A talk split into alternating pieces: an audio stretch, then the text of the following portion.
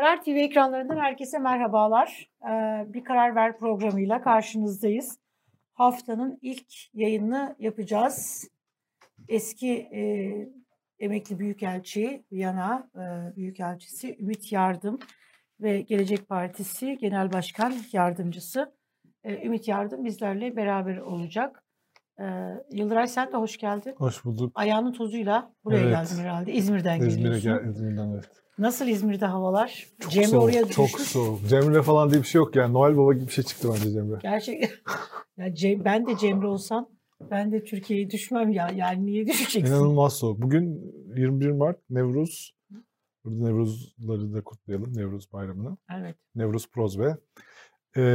Ama yani hiç inanılmaz soğuk. Yani her yer soğuk. İstanbul'da soğuk ama İzmir bile soğuk ya. İzmir'de donduk. Yani Deva Kongresi'ne gittim Ali Babacan'la. Nasıl geçti? İlgi nasıldı? Güzel. Kongreleri kalabalıktı. Sokaktaki ilgi ilginçti. Yani caddelerinde dolaştı. Şey gördün mü peki? Böyle hani daha kalabalıklaşma.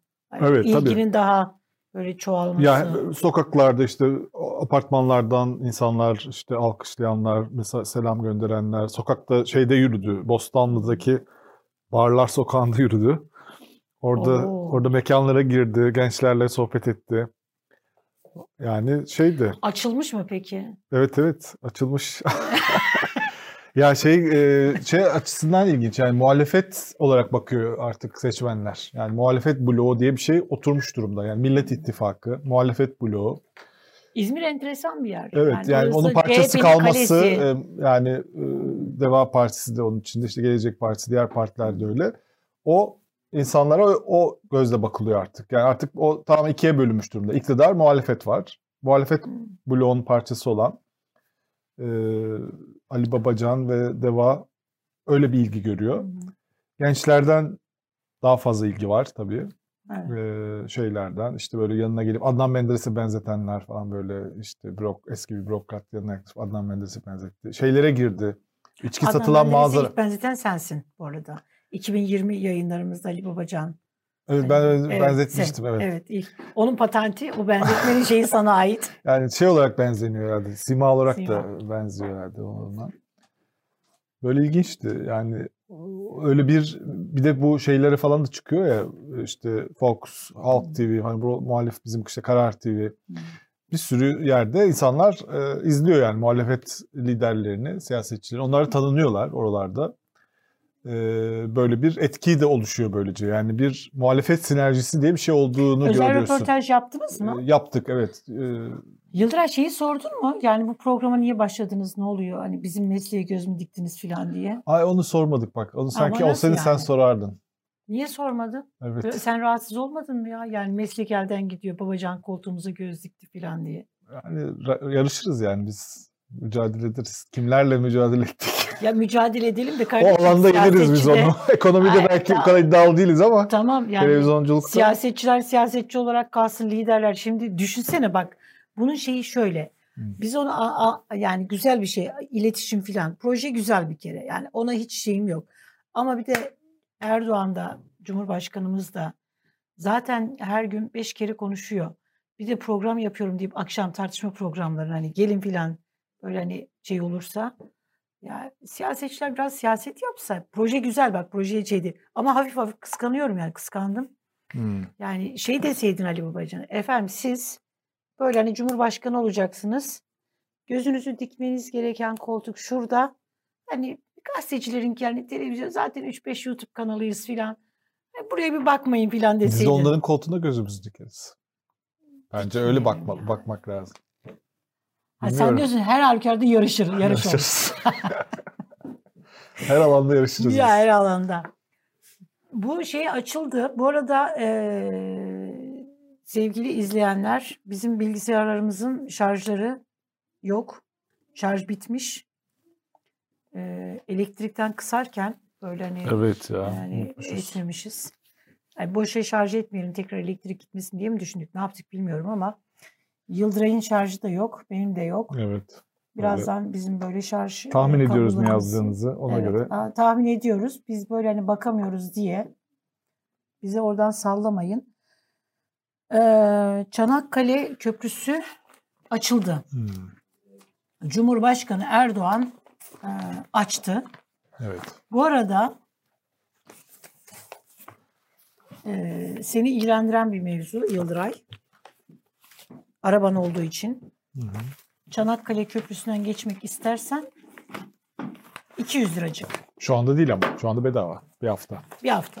Hı hı. Bir hafta sonra ne olacak? İşte ondan sonra 200 ama şu anda değil. Ya 200 lira çok değil mi? Yani ama 200 lira değil, 200 liracık demiş. Dememiş. 200 mi demiş? Yok. 200 lira diyor, fazla mı diyor. Hı. Bir grup insan evet diyor, bir kısmı hayır diyor. Sonra da kalabalık. Yiyecek dağıtılınca, yardım dağıtılınca yardıma. Herkes, köprü açılışına gelenler dememiş mi 200 liracık diye? Vallahi öyle bir şey görmedim ben. O biraz şeyde şey olabilir. Vardı, tam, Sözcü gazetesi. Dememiştir yani o kadar. Sözcü gazetesi. 200 liracık mı diyor? Evet. Vallahi ben duymadım öyle bir şey. Zannetmiyorum öyle dediğimi. Ha, orada mıydın? Orada olmadığımız bir sürü şeyi biliyorsun yorumluyoruz. O anlamda söylemiyorum. İzledim anlamında. Orada televizyonda izledim yani. Ha, tamam. Ben orada mıydın derken illa canlı olarak orada olmak. Ha, sözcük cık demiş evet. Evet. Sözcünün manşeti öyle. Cık dedi diyor. Yani önce... Ücretsiz 200 liracık demesi paramızın değer kaybını ortaya koydu. Vallahi bunlar diyorlarsa... Diyelim ki 200 liracık... Olabilir miyim? Ay, 200 liracık demese bile bir köprünün geçiş ücretinin 200 lira olması facia bir şey. Yani Turgut Özal'ın yani Özal döneminde yapılan köprü, diğer böyle yollar, köprüler, hanlar, hamamlar bunlarla alakalı bu kadar şey değil. Yani iktidar, Cumhurbaşkanı Erdoğan liradan sıfırları, yani paranın değeri geri gelsin diye liradan sıfırlar atılmıştı. Şimdi bir köprüden geçiş ya. Yani bir köprüden geçiş, bu da böyle hani uçak değil, şey değil. Hmm. Eminim yani İstanbul'dan Çanakkale ya da oradan bir şey olsa helikopter, uçak 200 lira bilet parası olmaz. Yani bir araban, senin araban ki kendi aracınla yolculuk, yaptığın yolculuk her zaman daha ekonomiktir. Ama 200 lira olması bu artık hani bu enflasyon paranın değerinin ne kadar düşük olduğunu gösteriyor. 200 lira aslında şu anda göstergesidir. 200 lira en büyük para olarak görünüyor ama normalde artık 1000 lira falan olması lazım. 1000 liralık banknot falan olursa ancak o eski 200 liranın değeri olur aslında. Evet. Şu anda 200 lira bayağı şey bir paraya dönüştü. Bir de hani pahalı mı diyor. Yani bu acayip bir şey. Pahalı mı? Bir kısmı pahalı bulduk diyor ki onlar samimi, bir kısmı da bulmadık diyor. Onlar belli ki karışıyor şey, sesler orada. Sesler karışıyor. Yani bu gerçekten paranın değerini nereden nereye, 200 lira çok paraydı. Evet. Şimdi köprü artık geçiş parası oldu 200 lira. Malatya'daki şeye çok benziyor. Bu hani ekmek götüremeyecek duruma geldik diyen vatandaşa abartıyorsunuz. Yani bunun sosyolojik, psikolojik olarak bu iktidar siyasetçilerin özellikle böyle bir hani ne düşünüyorlar, ne yapıyorlar, bu nasıl bir kafa yapısı, bu kadar gerçekten halktan kopukluk olabilir mi, bu kadar gerçeklikle bağ kopartılabilir mi? Bunun bir üzerinde düşünmek gerekiyor bu artık. Bu şeyi yani. Biz aldık mı Adana'da olan polis şiddetini? Görüntüsü var mı bizde? Arkadaşlar. Görüntüyü şöyle dedi arkadaşlar sabah Yıldıray. Pardon çok özür. Arkadaşlarımız şöyle söylediler. Yani şeyde sosyal medyada yeterince bu görüntüler zaten videolar falan çıktı. Yani bir tane yani çok şiddet sövme. Böyle evet çok şiddet içeren bir şey. Yani o haber olsun işte şiddet içeren. Almasak zaman, olur mu dediler. Ben de olur dedim arkadaşlara. Görüntü olarak verelim. Yani çok kan var. Yok o değil. Copla göstericileri vurduğu bir uzaktan çekilmiş bir görüntü var. O korkunç bir görüntü. Yani bu da tabii bu üzerine konuşulması gereken bir görüntü. Bu değil arkadaşlar. Bir gün bu değildi. Hani yani bir tane bir böyle uzaktan görünen coplarla bir yere sinmiş insanların üzerine döven o görüntüyü de alın demiştim. Var. Bu işin başka bir boyutu. Evet şu. Evet. Yok bu da değil. Bu şu. Değil. Yok değil. Bak video şurada, var. Şöyle video. Bir sürü video var tabii. Çok fazla müdahale oluyor. Ama burada adam zaten böyle bir tane yapıyor. Bir yer var. O çok sembolik bir şey oldu. Bu dönemin göstericiler böyle bir yere sığınmışlar. Tepelerinde toplanmış polisler onları copla dövüyorlar. Bir video var. Neyse almamış herhalde. Bu çok acayip bir olay yani. Buna epeyce de tepki oldu.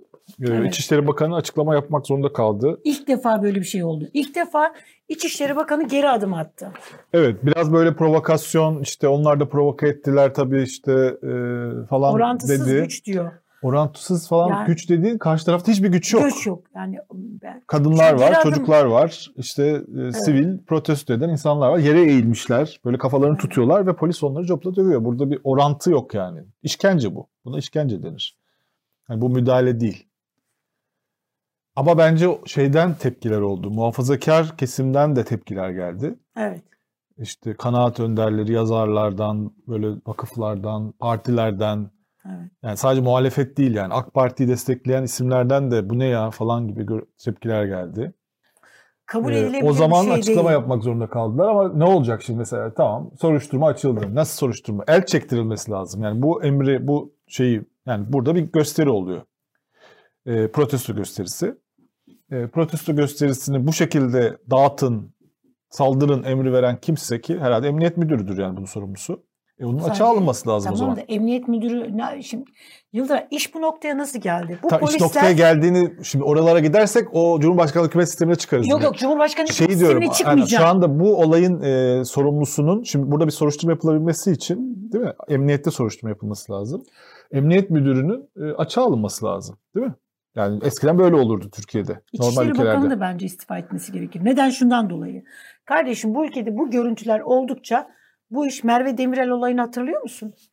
Merve Demirel. Evet. Bir üniversite öğrencisi, bir kızcağız Ankara'da Happy Top'u 7 kişinin katıldığı bir protesto. Başka bir şey değildi. Happy Top'u 7 kişi vardı Ankara'da.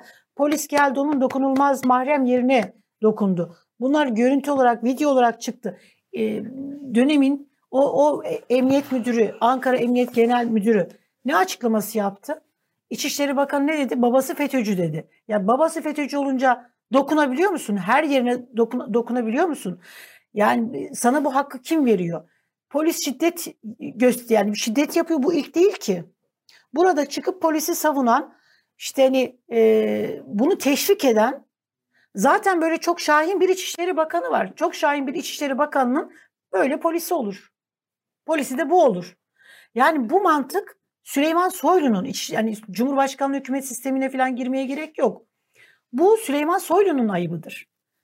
Böyle bir İçişleri Bakanı var. Anayasa Mahkemesi Başkanı'nı hedef alıp onu hedef alan, ondan sonra Türkiye'nin İçişleri Bakanlığı'nın kendi şeyine girmeyen, pek çok konuda konuşan, tehdit eden, şey yapan, aleni olarak tehdit eden bir İçişleri Bakanı var. Yani bir ülkenin İçişleri Bakanı Anayasa Mahkemesi Başkanı'nı tehdit ederse, ondan sonra vurun kafasına Kırım, bilmem ne yapın derse, ortaya da işte polisler de böyle çıkar. Yani bu polisler bu dönemin, yani Şükrü Kaya'dan, yani Şükrü Kaya bile bu kadar, tek parti döneminin İçişleri Bakanı Şükrü Kaya'yı rahmetle böyle mumla aratan bir İçişleri Bakanımız var. Bu onun ayıbı. Yani hükümet sistemi falan değil ama yani burada da çıkıp işte orantısız gücü, hangi orantısız gücü? Elinde ne var yani vatandaşın? İkinci fotoğraf ise yani onu da AK Parti şeyinde evet, konuşmamız gerekiyor. Konuşalım. Nihal Olçok bir tweet atmıştı. O fotoğrafı şey, başörtülü polis fotoğrafı mı? Evet. Coplu. Evet. Diyor ki kızım biz diyor biz sen eline jop al, sen başörtülü kadınları döv diye protesto gösterisi yapan diye. Evet. Biz diyor biz bunun için değil. Biz sen başörtünle okuyabil, başörtünle polis olabil diye bunca zahmet, bu kadar emek, bu kadar böyle hani biz o jopları yedik. Hı hı. Sen eline jop al, işkenceci ol, zulmet, şeylik yap diye değil. Bu da işte AK Parti iktidarının hani 28 Şubat'tan beter diyoruz ya mukayese edildiği zaman. Ayıp yani. Bu hükümetin, bu AK Partili başörtülü milletvekillerinin ayıbıdır kardeşim. Yani bunun üzerine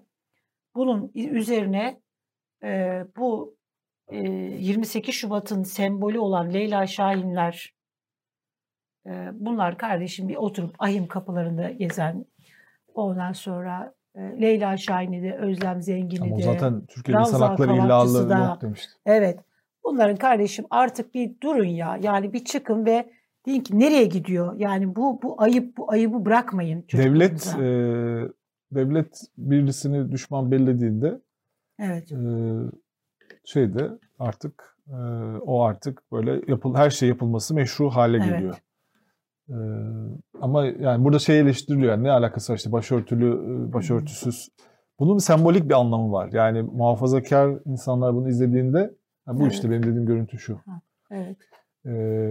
Evet benim de bu görüntü çok acayip bir görüntü. Bu çok bu yere eğilmişler. Bu böyle hani bu mesela işkence. Şeyde bak, başka ülkelerde evet. izlendiğinde işte ne deniyor? İşte İsrail, Filistin, hani evet. böyle yerlerde yaşanan şeyler bunlar değil mi? Şu böyle görüntünün bu görüntüyü bak bu şu işkence, şekilde bu polis müdahalesi. Bu nerede de dışarıda çıkalım, sokağa inelim. Bununla alakalı bir anket yapalım. Tamam mı? İstanbul'dan çıkalım Beştepe'nin dibine kadar önümüze gelen herkese bu görüntüyü gösterelim. Diyelim ki sizce bu nerede oluyor? Onların İsrail polisi o işkence yani o şeylerin de Filistinli olduğunu, evet. İsrail yani Filistin'de yaşanan görüntüler olduğunu. Yani, bir tanesi Türkiye'de yaşanıyor bak, demez. Şuna baksana orada evet. eğilmiş insanlar duruyor onları şey yapıyor. Bu niye bunu yapabiliyor işte? Senin söylediğin şey burada evet. tabii doğru. Şükrü Kaya. Çünkü Şükrü Kaya bu kadarını yapmadı. Bak şuraya bak. İnanılmaz yapmadı. Şey. Ayıp burada yani. Çünkü arkasında devlet var. Yani hiçbir evet. şekilde hesap sorulmayacağını biliyor. Yalandan soruşturmalar açılacak. İşte küçük bir şey uyarı cezası bilmem ne. Çünkü devletin arkasında devlet arkasında duruyor yani bunun. Çünkü evet. vatandaşın değil yani devletin şeyi o polisi vatandaşa karşı herhangi bir sorumluluk duymuyor. Evet. Ona da hesap soran da yok. O yüzden bu kadar rahat. Bu aynı zamanda zaten diğerleri de provokatör. Cumhurbaşkanı yani gösteri yapmak provokatör. Da, evet. Ne yapıyor yani? Kendi haklarını işte arkadaşları gözaltına alınmış. Onlar için gösteri yapıyorlar. Bunlar sonuçta silahlı bir grup değil. Kimseye zarar vermiyorlar. Kendi alan küçük bir alanda bir gösteri yapıyorlar. Eski Türkiye'de 28 Şubat döneminde bu görüntüler değil ya. Başörtülü kızlar okula girmesi polis tutup işte hani şey yapıyordu. Şunu o dönemde bile yapılmadı. Bu bir tane bir kişi var. Onu gördün mü? Bir Twitter'da yani. Yazmış. Evet. 28 Şubat dönemlerinde hatta biraz sonrası mı galiba? Böyle bir polis şiddetinde karakolda çocuğunu düşürmüştü bir evet, anı vardı. Evet. O mesela onun tweetini gördüm. Bu görüntüye bakıp provokatörler diyor şeylere, göstericilere. Ona da provokatör denmişti o zaman. Evet. O zaman bir televizyona çıkıp bir konuşma yapmıştı. İşte Hümeyni'yi seviyor falan, hatırlıyor musun? Öyle bir şey evet. vardı. Ya böyle insanlar yani çelişki görmüyorlar bunda. Yani şimdi güç eline geçince hep orada gücün hep elinde olacağını zannediyorlar. Hep devlet bizim devlet olacak. Artık ele geçirdik. Bunu bir daha da kaybetmeyiz. Şey olarak düşünmüyor yani bu devleti ele geçirdik ama hani bunu bir toparlayalım. Hani insanlara hak hürriyetlerini verelim. Yarın bir gün yine iktidar değişir. Başkaları bu sopayı eline alır. Bu sefer yine bizim kafamıza kırılır bu sopa. Böyle olmasın. Bu sopayı bir değiştirelim yani. Sopayı ortadan kaldıralım. Hani job tabii polisin oluyor ama hani böyle vatandaşın kafasına kırılsın diye değil bu. Evet. Ama öyle bir şey yok yani. Herkes sopanın hayalini kuruyor. Herkes o sopayı ele geçirmek istiyor. Kimse sopayı ortadan kaldırmayı düşünmüyor yani. Evet. Sopa bizde olsun tamam, o zaman karşı taraftaki herkesi dövmek serbest. Temel Karamollaoğlu'nun tepkisi, bir dönem mazlumdunuz, bu dönemin zalimi oldunuz demiş. Ahmet Davutoğlu Süleyman Soylu'ya işkence talimatını polislere hangi akıl verdi demiş. Ali Babacan da yazmış. Ali Babacan da o ne demişti? O da işte 28 Şubat hatırlataran bir şey yazmış. Evet. Şimdi Genel Başkanı da yazmış mesela. İlginç. O da eleştirmiş bunu. Evet. Ya eleştirilmeyecek gibi değil yani bu görüntüler. Bir hikayenin nasıl başladığı önemli ama bir hikayenin nasıl başladığı kadar en asıl önemlisi o hikayenin nasıl bitiyor, sonlanıyor olması önemli. AK Parti'nin güzel başlayan hikayesi, AK Parti'nin içerisindeki o erdemli, vasıflı, iyi insanlar dışlanarak AK Parti'ye başka bir eğer bir dış güç, dış akıl AK Parti'yi bitirme şeyi varsa buralarda aranmalı. Yani AK Parti bugün neden oy kaybediyor? Sayın Erdoğan hani oy kaybını merak ediyorsa MHP ile neden ittifak yapmak durumunda kaldı? Yani 20 yıllık iktidar döneminde hangi İçişleri Bakanı döneminde bunlar oldu? Bir buna bakmak gerekiyor. Yani işte Beşir Atalay'dan Süleyman Soylu'ya gelen o işte hani başlangıç ve sonuç. Bir oralara bakmak gerekiyor. Beşir Atalay'lı dönemdeki Erdoğan böyle bir görüntüde ne yapardı? Şimdi ne yapar? O da Erdoğan'a yazıyordu, bu da Erdoğan'a yazıyordu. Bir de şöyle bir şey var şimdi, yani, bazıları yazıyor diyor ki bu yasa dışı yürüyüş diyor. Yürüyüş yasa dışı. Yani Türkiye'de son 5 yılda yasal herhangi bir yürüyüşe izin veriliyor mu? Yani bir insanların yasal olarak yürüyüş yapma imkanı kaldı mı? Hiçbir şeye izin verilmiyor. Yani neredeyse gösteri ve toplantı, gösteri, yürüyüş hakkı ortadan kaldırılmış durumda. Evet. O yüzden her yürüyüş yasa dışı oluyor yani. Evet. Bu bir şey değil yani, yürüyüş yasa dışı, evet, o zaman müdahaledir. Böyle müdahale edemezsin de zaten, bu işkence. Yürüyüşte yasal olma ihtimali de kalmadı. Bir şey kafası var yani orada. Erdoğan'dan ziyade, Erdoğan'dan daha güçlü bir Süleyman Soylu şeyi var, görüntüsü var. Yani partiye tamamıyla Soylu hakimiyeti var. Onun o zaten hani o Demokrat Parti şeyinde de daha Şahin kanada yakın bir isim. Menderes kanadı değil. O Celal Bayar. Daha Şahin böyle. Daha şey bir şey. Hüseyin Gülerci'yi de konuk edemeyiz arkadaşlar. Kusura bakma. Kim diyor ya Hüseyin Gülerci'yi? Ya kimsin yani bilmiyorum ama Emre kardeşimle de Emre Bey ya da Emre abi, her neysen, her kimsen, kusura bakma, o kadar da değil yani. Hüseyin Gülerci önce bir ahlaki davranış sergilesin. Önce bir böyle ne zaman şey yaptı? Cemaat kazansaydı bugün ta 2014 Cumhurbaşkanlığı seçimlerine kadar muhterem Hoca Efendi'me bühtan ediyorlar diye yazılar yazıp ondan sonra baktı ki Hoca Efendi, muhterem Hoca Efendisi kaybediyor, hemen yan tarafa yanaştı. Yani bir şey yapsın. Karar Gazetesi'nin manşeti bu kez okula bomba demiş Moskova. Bunu şeyle konuşalım biz. Evet, Ukrayna'da. Ümit Yardım'la, Ümit Bey'le konuşalım. Mustafa Karaloğlu'nun yazısı bugün benim dikkatimi çekti. Oldukça mı? Efendim? Oldukça mı dikkatimi çekti? Oldukça dikkatimi çekti Mustafa Karaloğlu'nun yazısı. Kur korumalı mevduat Türk lirasını mı doları mı güçlendiriyor demiş. Bu kur korumalı mevduat sistemine geçildiğinde dolar düşecekti.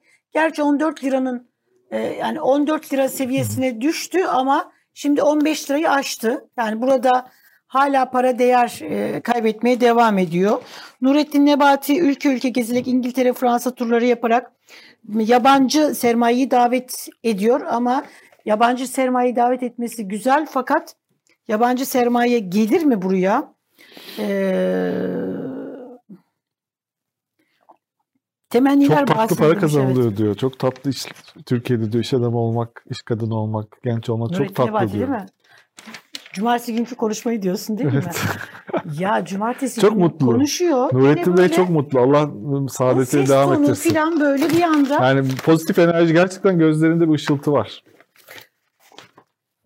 Buraya gelmedi yani, aslında haberi var. Ben daha önce de kendisini arayıp buraya davet etmiştim. Etmiş miydin? Evet. Etmiştim, evet. Ama görevde değil kendi, değil mi? Hazine görevde. Bakanı mıydı? Yok, değildi. Değil öncesinde. Mi? Öncesinde etmiştim. Evet. Yine ederiz. Onlar yani yine ederiz. Buradan da ediyoruz. Kendisini buraya bizim programa çağırdığımızdan. Çok pozitif bir insan. Haberi de var fakat Nurettin son program olur. Son program. Ben AK Partili pek çok isim çağırdım. Sen AK Partileri çağırıyorsun, istifa etsinler, göre de affları talep edilsin diye mi? Hayır yok ama söylüyorum, isterseniz hani Cumhurbaşkanımızdan izin alın. Ondan sonra çok gelmek için belki izin verebiliriz diye. Yani evet, ben oraya doğru geliyorum. Sen evet, devam et konuşmaya. Yavaş yavaş gel Yıldıray. Şimdi Türkiye nüfusunun yaklaşık %32'si yardımlarla ayakta durabiliyor demiş. 12 evden birisi devletten elektrik faturası için yardım alıyormuş. her 12 evden birisi, yani sayıyorsun, her 12 haneden bir tanesi devletten elektrik faturası için yardım alıyor.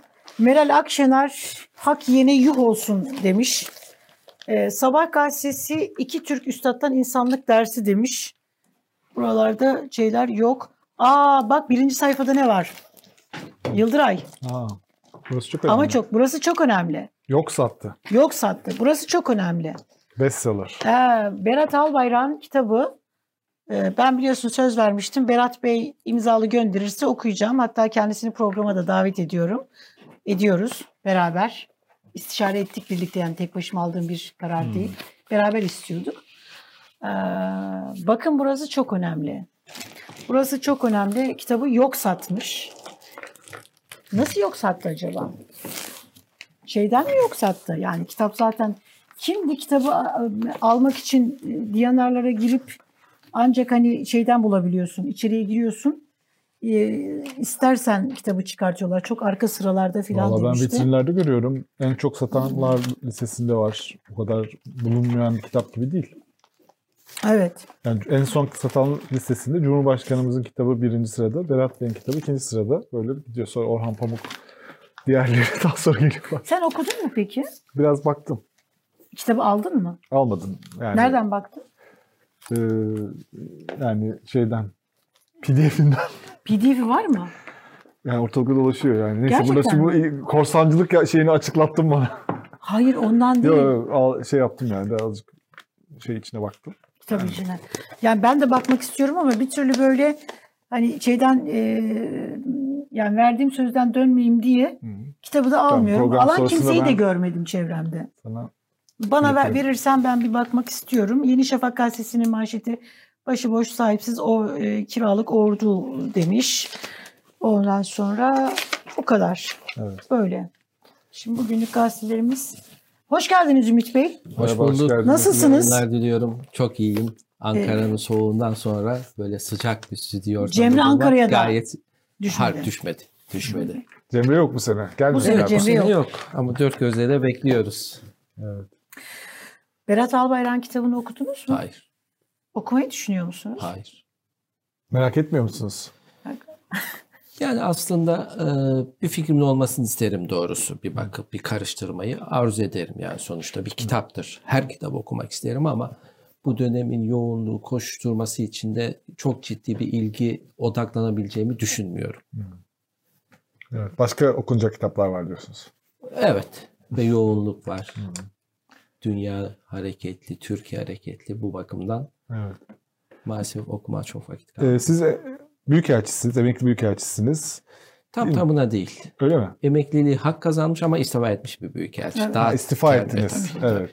Çünkü Dışişleri Bakanı Yıldıray Bey bir kariyer mesleğidir. Neyi kastediyorum? Bir profesör, bir askeri kurmay subayların hedefi nedir? Sonuçta yaş haddine kadar kariyerine yürümek. Çünkü sonu yok değil mi? Korgeneral, orgeneral. Dolayısıyla ben büyükelçilik için de bu geçerli. 65 yaşına kadar her bir misyona, başka bir yere gitmek. Ama ben o aşamayı tamamlamadan hukuken emekliliğimi kazandım ama ayrıldım. Neden istifa ettiniz Ümit Bey? Hiç, çok fazla gündeme de gelmedi yani değil mi? Çok. Şimdi iç politikada Yıldıray Bey, bazı şeyleri insan özümseyebilir. Yani Türkiye ortamında yaşarken, Türkiye'nin gerçekleri, işte hayat sürüyor, akış içinde gidiyor hayat. İşte bir gün tartışılan konu ertesi gün unutulabiliyor, gündem değişiyor ama ve kendi kendine insanda bir takım işte mazeretler bulabilir. Hani şu iş kötü ama yarın düzelebilir tarzı, ama dış politikada böyle lüks yok. Eğer dış politikada bir ülkenin sıkıntıları, sorunları gerçekten taşınamayacak düzeye geldiyse bir büyükelçi olarak o yükü de taşımak mümkün değil. O noktada artık kendi kendinizi sorgulamaya başlıyorsunuz. Çünkü ama bunu yapan çok fazla kişi yok. Tabii artık yani onları, insanlar kariyerlerine devam ediyorlar genelde. Yani sizinki çok ekstrem bir örnek çünkü. Tabii arkadaşlar, yani başka kariyer mensupları ne düşünüyor ama çünkü bir büyükelçi gerçekten bir devletin, bütün devletler için sadece Türkiye değil, dış politikasının en ön cephesindeki insandır.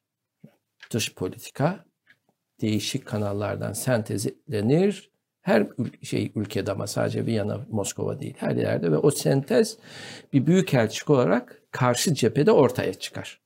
Dolayısıyla eğer o sorgulanmaya başlanıyor ise bir büyükelçi tarafından en doğrusu onu orada noktayı koymaktır. Sizin esas istifaya götüren sorgulamanın şeyi neydi? Her şeyi. Her şey. Hem iç politika hem dış politikanın geldiği aşamalar, bazılarının değerli yalnızlık olarak nitelediği ama aslında tabii hiçbir tanımı olmayan Türkiye'nin tamamen küresel sistemin dışına itilmiş olan bir Türkiye'nin ki küresel iddiaları olan bir ülkeden tamamen dışlanmışlığa doğru giden bir Türkiye'nin dış politikası. İşin özeti budur. Ama ben program formanıza uygun mudur bilmiyorum ama ben size bu sorularınıza da kısmen cevap olabilecek nitelikte iki küçük hediye vererek başlamak istiyorum. Tabii, müsaade ederseniz. Buyurun, tabii ki. Buyurun. Hay hay. Şimdi Yıldıray Bey, ben yani sorduğunuz için şey yapıyorum. 33 yıl, 34 yıl Dışişleri Bakanlığı'nda görev yaptım. İlk görev yaptığım yerden Moskova Büyükelçiliği'ne kadar. O dönem içinde tabii çok başımızdan işler geçti. İlk görev yerim Pakistan. 1985'ten bu yana Dışişleri Bakanlığı'nda. Arada asker 87'den bu yana kesintisiz diyelim. Ve ilk görev yerim İslamabad, Pakistan. Ve baktığım konu da Peşaver'den Afganistan direnişi. Çünkü mücahitler o dönemi bilenler bilir. Savaşıyorlar, sonra Peşaver'e çekiliyorlar filan. Öyle hikmetyarlar, Rabbaniler, müceddidilerle böyle. Tabii o sırada ben büyükelçi değilim. Genç bir katibiz ama düşünün o böyle büyükelçinin yanına gidip onlarla görüşmek. O noktadan, o dünyadan sonra Moskova'ya gittim. Ben Moskova'da 2 kez görev yaptım. En son büyükelçilik, bir de Pakistan sonrası 91'de de Sovyetlerin çözüldüğü dönem. Dolayısıyla Sovyetler Birliği'ne öldürücü darbeyi vuran faktörlerden birisi olan Afgan Savaşı'nı hem Peşaver'de sahada gördük hem de karşı tarafa geçip Moskova'daki etkilerini gördük. İşte oradan başlayan diplomasi kariyerimin 2019 sonu 2020 başında işte emekli, istifa ne derseniz onun özeti. Tabii o her birinin detayı yazsak tabii kataloglar tutar ama bu çok özetidir. Çok dolayısıyla ben bu 4-5 veya bir sene oldu galiba. Birer tane bu vesileyle takdim etmek istiyorum. Çok teşekkür ediyorum. Çok sağ olun. Çok teşekkürler. İnşallah sağ isimleri çok... doğru yazmışımdır. Evet, satışı var değil mi? Var. İnternet üzerinden yapıyorlar. Evet. Çok kritik şöyle yerlerde yapmışsınız. Şu anda güncel olan her yerde varsınız. İmparatorluklardan Cumhuriyetleri, 3 ülke, 3 başkent. Kayına yayın evinden. Oradan bulabilirsiniz. Ben 3 yerde büyükelçilik yaptım. Evet. Tabii Viyana en son, ondan önce Moskova. İkinci kez Moskova, ondan önce de İran. Moskova'da hangi tarihler arasında yaptınız? İşte söylediğim gibi ilk genç katiplik olarak görev yaptığım yer işte 92. 3 yıl. Ondan sonra 20 yıl sonra da büyükelçi olarak gittim. O hangi tarihler oldu? 16-17. 2016-17. Tam yani Rusya ile ilişkiler düzelme şeyine girilmesi. Uçak krizi, Rus uçağının düşmesi... Ve öncesi ve sonrası. O dönem orada. Çok kritik bir dönem. Şu anda o halde bu şimdi Zelenski'nin en son bir uyarısı var.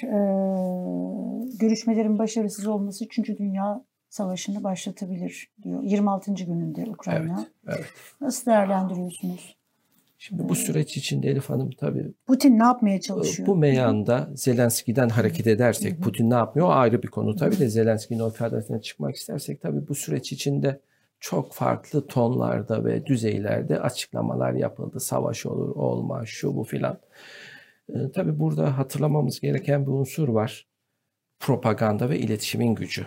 Ben şahsen Sovyetler, tabii gittiğim ilk dönemimiz Sovyetlerdi. Sonra Rusya Federasyonu. O dönemde Rusya'nın veya Sovyetler Birliği'nin en önemli gücünün askeri veçesi olduğunu düşünürdüm. Çünkü ekonomide bir şey olmadığı belli zaten. Yani Sovyetler Birliği en güçlü dönemlerinde bile ekonomide aslında orta düzey bir ülkedir. Ekonomide ama askeri güç anlamında dünyanın 1-2. Bu soğuk savaş kutuplardan. Fakat Sovyetler ve Rusya görevim sonrasında şu sonuca vardım. Aslında bu ülkelerin en büyük gücü propaganda. Askeri gücünden bile öncelenebilecek bir güç. Dolayısıyla bunun halefi olan iki temel ülke, bugünkü Rusya Federasyonu ve Ukrayna. O geleneği hala sürdürüyorlar. Hala, yani bir sürü açıklamalarını ben takip ettiğimde o dönemin böyle etkili vermek istedikleri mesajları ne anlama gelebildiğini kafamda canlandırabiliyorum. Dolayısıyla tabii savaş nedenlerine girmedik ama Zelenski'nin sadece o mesajıyla sınırlı olarak sorunuza cevaplarsam ben şahsen öyle bir tehlike görmüyorum. Ama yıkım ve etki dalgalı olarak tabii ki bütün küle etkilenecektir. Ama orada kastı sıcak savaş ise ben o düzeyde olacağını zannetmiyorum. Burada da bir tek argüman var aslında. Hani olma, her şey olur bu dünyada da. Bir tek argümanım şudur. Bugün çıkabilecek olan bir 3. Dünya Savaşı'nın etkileri bugüne kadar insanlık tarihinin gördüğü en korkunç yıkım olacaktır. 2. Dünya, 1. Dünya o bile 2. derecede kalacaktır ki 2. Dünya Savaşı'nda 25-30'u Rus olmak, Sovyet olmak üzere 50 milyona kayıp var. Herhalde bu tehlikeyi bütün aktörlerin bildiğini düşünüyorum. Ve benim argümanım da oradan kaynaklanıyor. Yani böyle vahim bir 3. Dünya Savaşı'nın olmamasını düşünmemin nedeni dünya liderlerinin bunun faturasını insanın kaldıramayacağını düşündükleri içindir. Evet. Ama bölgesel savaşlar tabii ki o ayrı, o her zaman olacaktır önümüzdeki dönemin bir gerçekliği olarak. Şimdi siz Rusya'da görev yaptınız. O psikolojiyi iyi biliyorsunuz. O evet. Hem iki tarafı da yani Sovyetler hem Rusya evet, dönemi.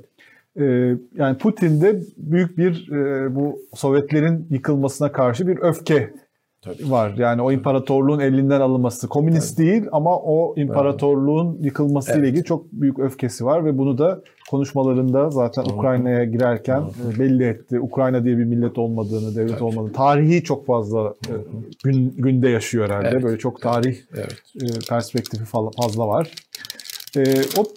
Ve buna bir destek de var. Yani Rusya'da bir tabii protesto edenler, bunu eleştirenler var ama yani bu imparatorluğun yeniden canlanmasına memnun olan çok geniş bir kitle de var. O psikolojiyi bize anlatabilir misiniz? Hem Putin'in hem Rusların içinde olduğu psikolojiyi. Ben bu konularla olan mülakatlarımda, konuşma, makalelerimdeki bu 24 Şubat sonrasında bayağı hepimizin gündemine ağır şekilde girdi bütün boyutlarıyla. Ben orada bu savaşı analiz etmeye çalışırken bir numaralı faktör olarak ve nedenlerini siz de sordunuz o biraz önceki sorunuz. Ben Putin'in psikolojisini bir numaralı faktör olarak değerlendiriyorum. Bir numaralı böyle Donetsk, Lugansk, şu bu filan onlar ikinci de alt düzeyde şeyler. Tıpkı matematikte hatırlarsak böyle iç içe geçmiş halkalar olurdu. Sayı grupları, lisede hatırlıyorum. Hepsinin ortak noktasını hocalar bulun derlerdi bize. Kesim kümesi filan. Bütün yüzlerce faktörün ki bugünkü savaşın bir iki faktörü, yüzlerce faktörü var. Onların kesişim noktası Putin'dir. Putin'in ama Putin psikolojisi ve Putin'in şahsında sembolleşen işte o Sovyetler Birliği'ni yitirmiş olmanın getirdiği o yıkımı hala hisseden Rus aydınları, Rus entelektüelleri, Rus devlet ve derin millet kavramıdır. Bu çok önemli. Bu her yerde kullanılır, zaman zaman olumsuz, negatif ya da olumlu imalarla bütün devlet şeylerde, ülke, Türkiye'de de kullanılır ama bu en müşahhas halini bu kavramlar Rusya'da bulur bugün için. Her zaman 20. yüzyılda da. Burada neyi kastediyoruz? Şimdi Rusya tabii tarihin gördüğü en büyük emperyalist devletlerden birisidir. Yayılmacılık anlamında. Yani tabii bunu söylerken Rusya'yı konuştuğumuz için bunu söylememiz Amerika ya da Fransa'nın benzeri kategoride olmayacağını söylediğimizden değil. Afrika'yı konuşuyor olsaydık aynı ifadeyi onlar için de kullanırdık. Ama Rusya'yı konuştuğumuz için Rusya Çarlık döneminden itibaren yani tarihin gördüğü en büyük emperyal devletlerden birisidir. 10. yüzyılda, 11. yüzyılda yeryüzünde Rusya diye bir devlet yokken küçücük bir kabile yapılanması iken Ukrayna'da varken ama Rusya yokken o devlet 18. 17. yüzyıldan sonra artık her gün gün be gün ortalama 100-200 kilometre kare alan kazanarak ve 100 yıl boyunca Elif Hanım her gün genişleyerek o muazzam Çarlık Rusya'sını oluşturdu. Sadece Sovyetler değil ve neredeyse bütün Asya'nın kimliği artık Rusya'da. İşte batıya doğru giderken, tabii batıda biraz daha sınırlı Polonya, özellikle Doğu ve Kafkasya'ya giden Türk halkları, Müslüman halklar tabii en geniş etki alanına girdi.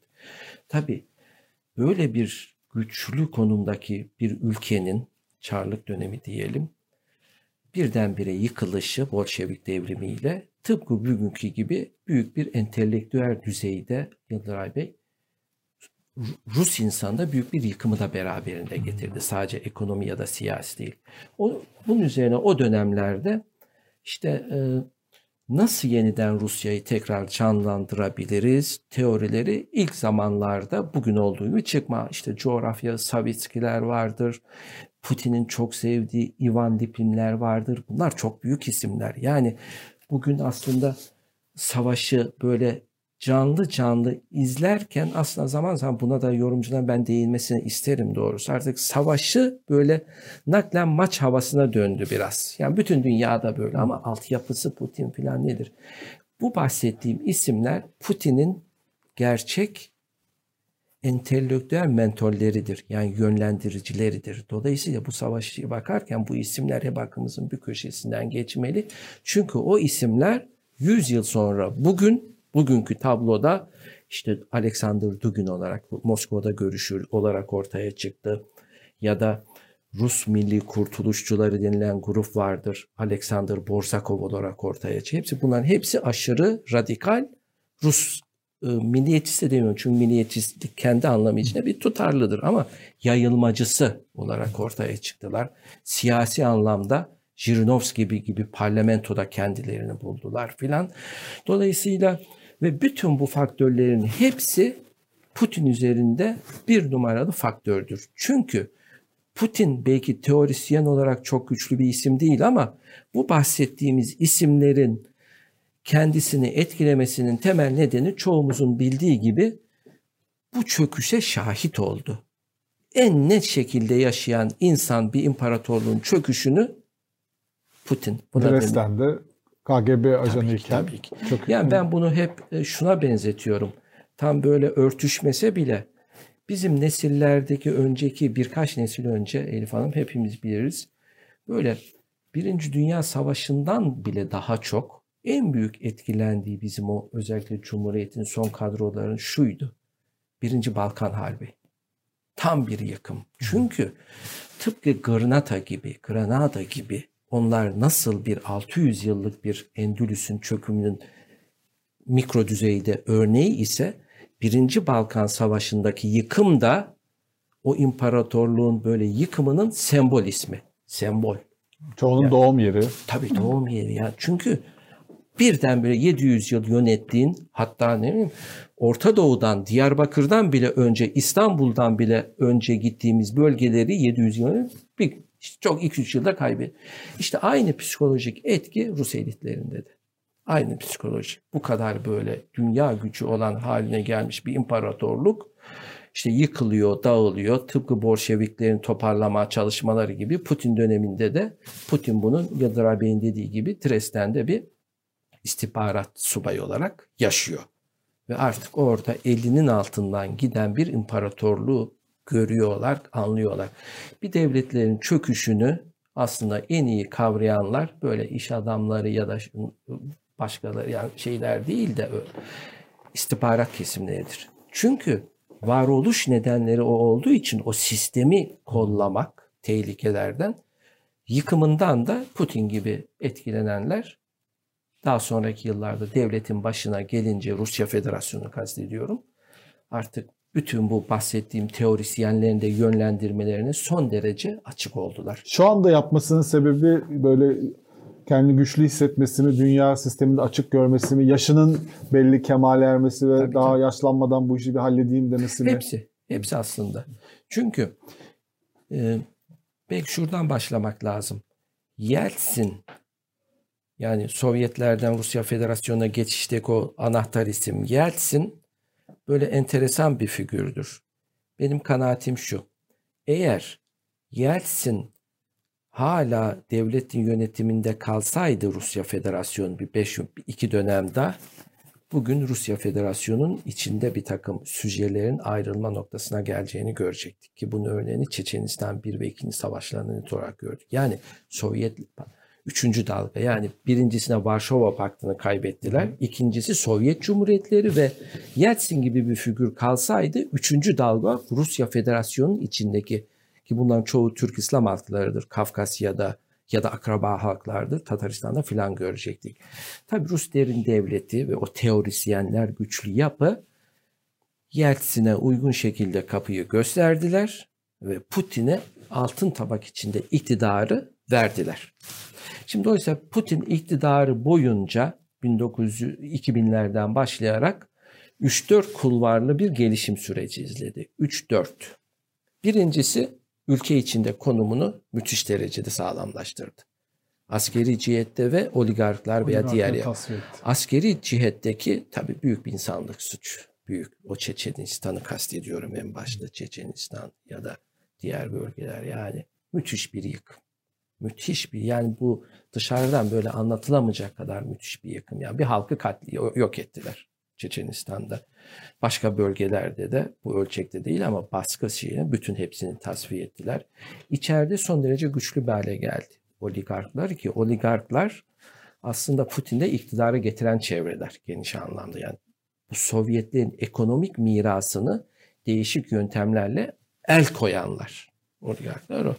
Onları tasfiye etti ki çok önemli isimler bunlar. Ve bu aynı şekilde basında ya da sivil toplum içindeki çok geniş kesimleri de çok sert şekilde tasfiye etti. Mesela Çeçen Savaşı'na karşı çıkan Anna Politkovskaya suikast ve çok sayıda insan. Ve de kendi siyasetinin de önünü açtı. En son geçtiğimiz sene gördük bunu. Ne yaptı? Artık Putin, Xi Jinping gibi, Çin'de gibi Rusya'nın ebedi lideri. 2-3-4 dönem diye bir şey yok artık. 2000'de başlayan süreci ölünceye kadar, minimum 2036'ya kadar Putin Rusya'nın lideri. Ama şu anda ebedi lider, fakat Ukrayna savaşı işgali. Evet. Onun biraz böyle hani karizmasına, itibarına bir çizik atmadı mı? Evet, bu da ayrı bir konu ama o zaman çok biraz daha hızlı gideyim. Bir, Putin bunu yaparken dışarıda da Yıldıray Bey iki farklı kulvar bana göre yine izledi.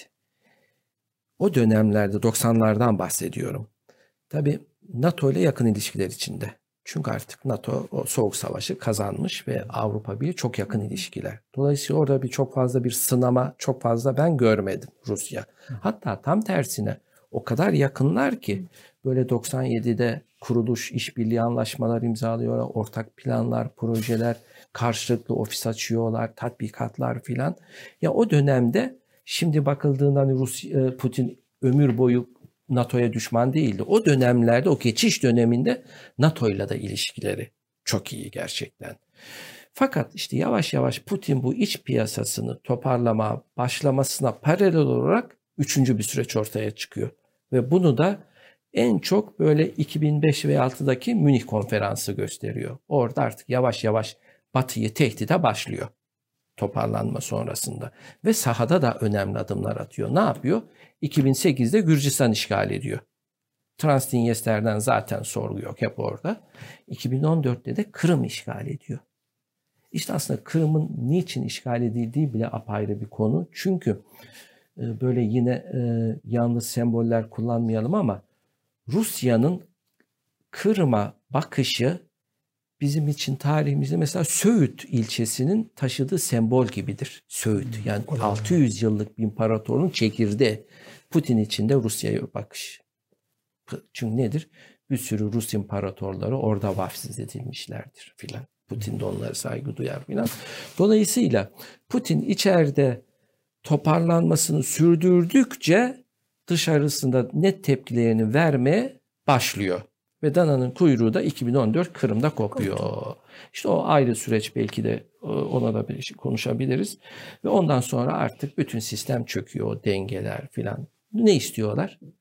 Putin tekrar işte o yıkılış psikolojisini toparladığı için artık yavaş yavaş 20 yıl boyunca tekrar küresel düzeyde güçlü bir Rusya.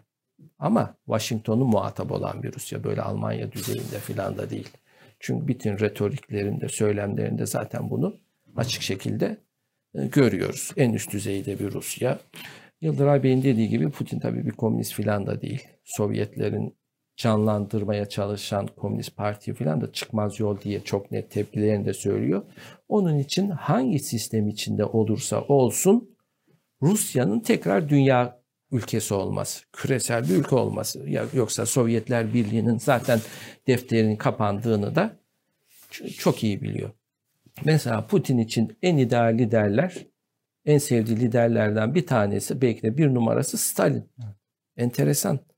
Şimdi o kadar konudan konuya geçtik, sizi de atlamak istemiyorum ama 2015'te ya da 16'da Putin, çok geniş kapsamlı bir anket yapılıyor Rusya'da. Bir televizyon kanalı yapıyor. Böyle 10 milyon insana falan uğraşıyorlar. Rus tarihinin en önemli isimleri kimlerdir? Orada da bir yerlerde var, o kitapta da. Bir numaralı insan Stalin çıkıyor. Stalin.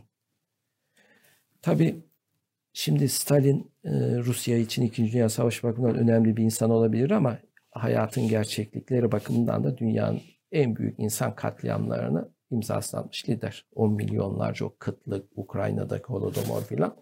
Dolayısıyla şu söyleniyor, siyasi bir müdahaleyle onu biraz alt düzeylere indirdikleri yönünde. Ama gerçi bizim için gerçek olan şu, Stalin'in, Putin'in en böyle bağlı olduğu insanlardan birisi. Çünkü onun şahsında böyle yeni toparlanmış olan Rusya'yı, yani Bolşeviklerin 30 yıllık şeyinden sonra, tecrübesinden sonra Rusya'yı en üst düzeye çıkaran lider olarak görmesi Putin'in.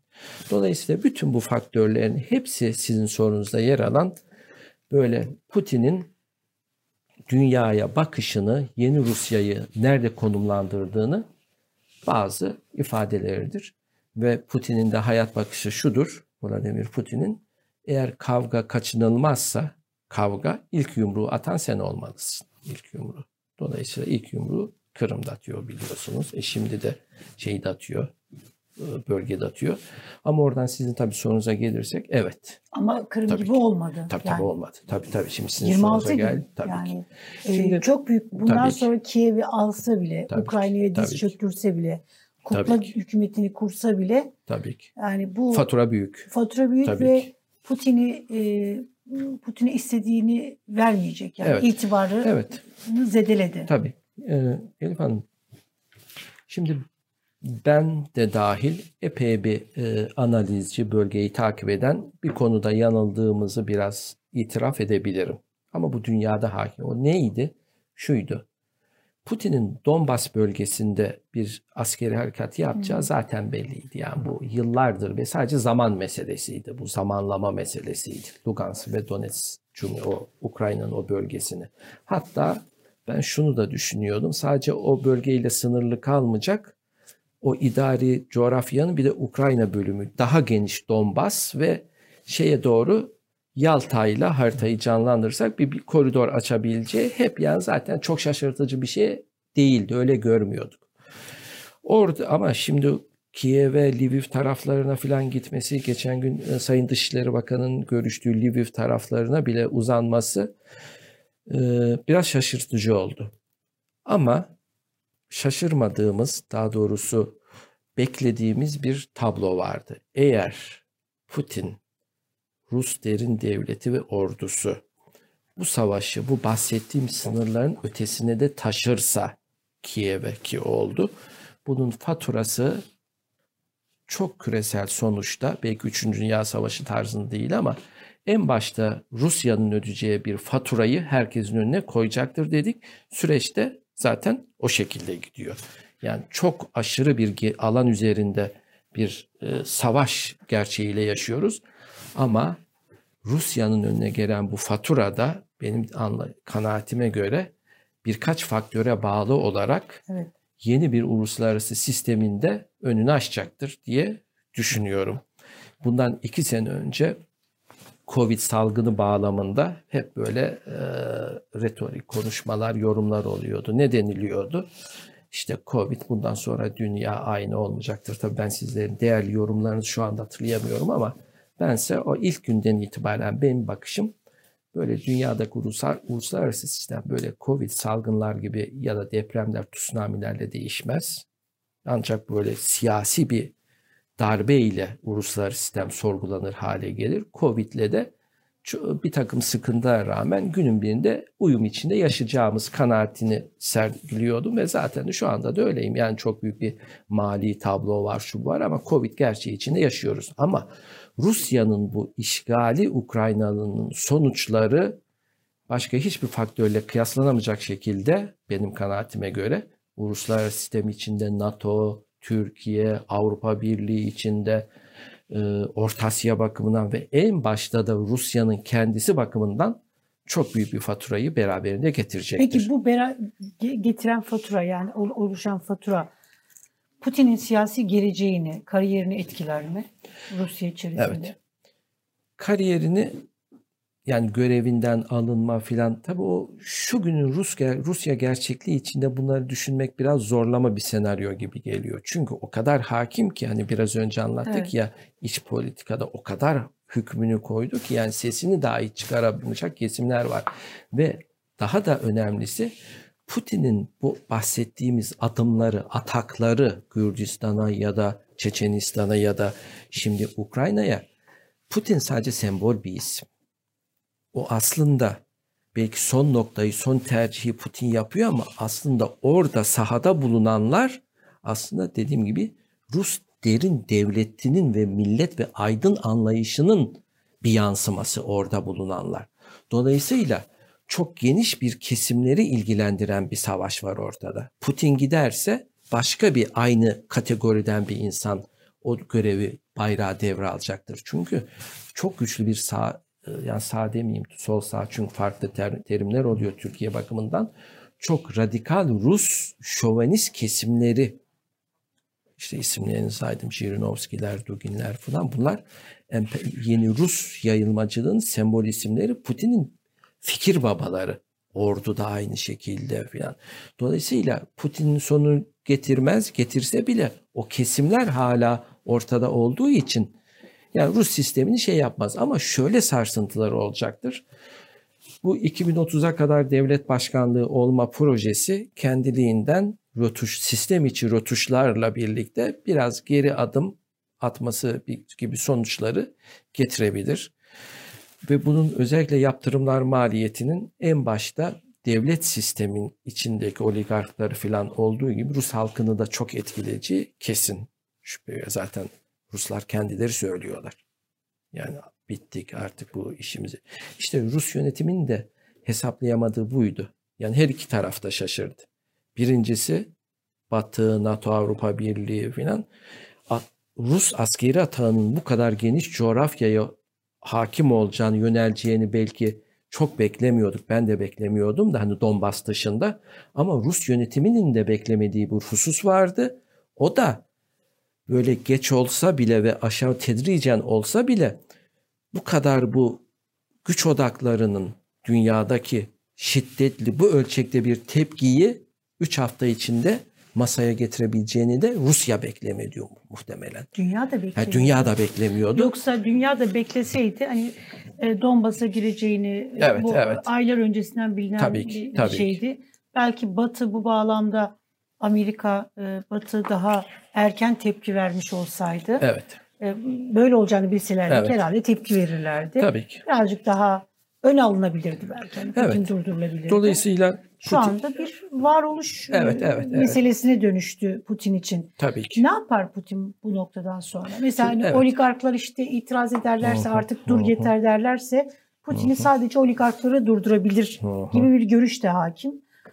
Durdurur mu? Oligarkların Putin'i durdurması. Evet, yani hani itiraz, hani yeter artık, hani Rusya'da zarar veriyorsun. Şimdi tabii Rus gerçeklikleri içinde her şey olabilir, onu da söylüyoruz. Yani biraz önce ismini zikrettiğim gibi böyle sıradan küçük rütbeli bir istihbarat subayı olan Putin'in böyle önünün Rusya'nın tepesine gelecek şekilde açılacağını da kimse beklemiyordu. Ama işte oligarklar, Yeltsin, devlet önünü açtı devlet başkanlığına.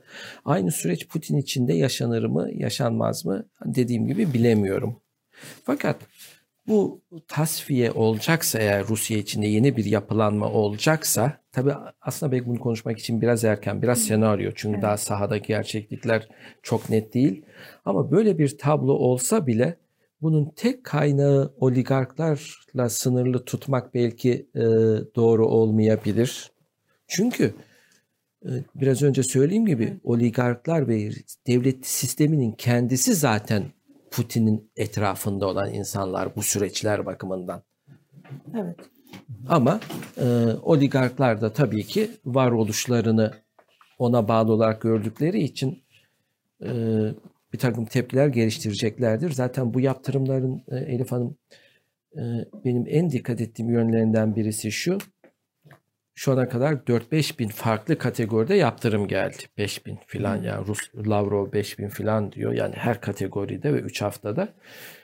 Ben en büyük hedeflerinden birisinin Putin'in etrafındaki kadroyu hedeflediğini, çünkü dayanağı o olduğu için o kadroları böyle baskı altına alarak Kremlin'deki bugünkü yönetiminle aralarında bir boşluk oluşturma ve tepkiyi ona yönlendirmeyi hedeflediğini düşünüyorum, ama tabii başarıp başaramadıklarını göreceğiz. Ne olur peki bu müzakereler sonuç verir mi? Onu...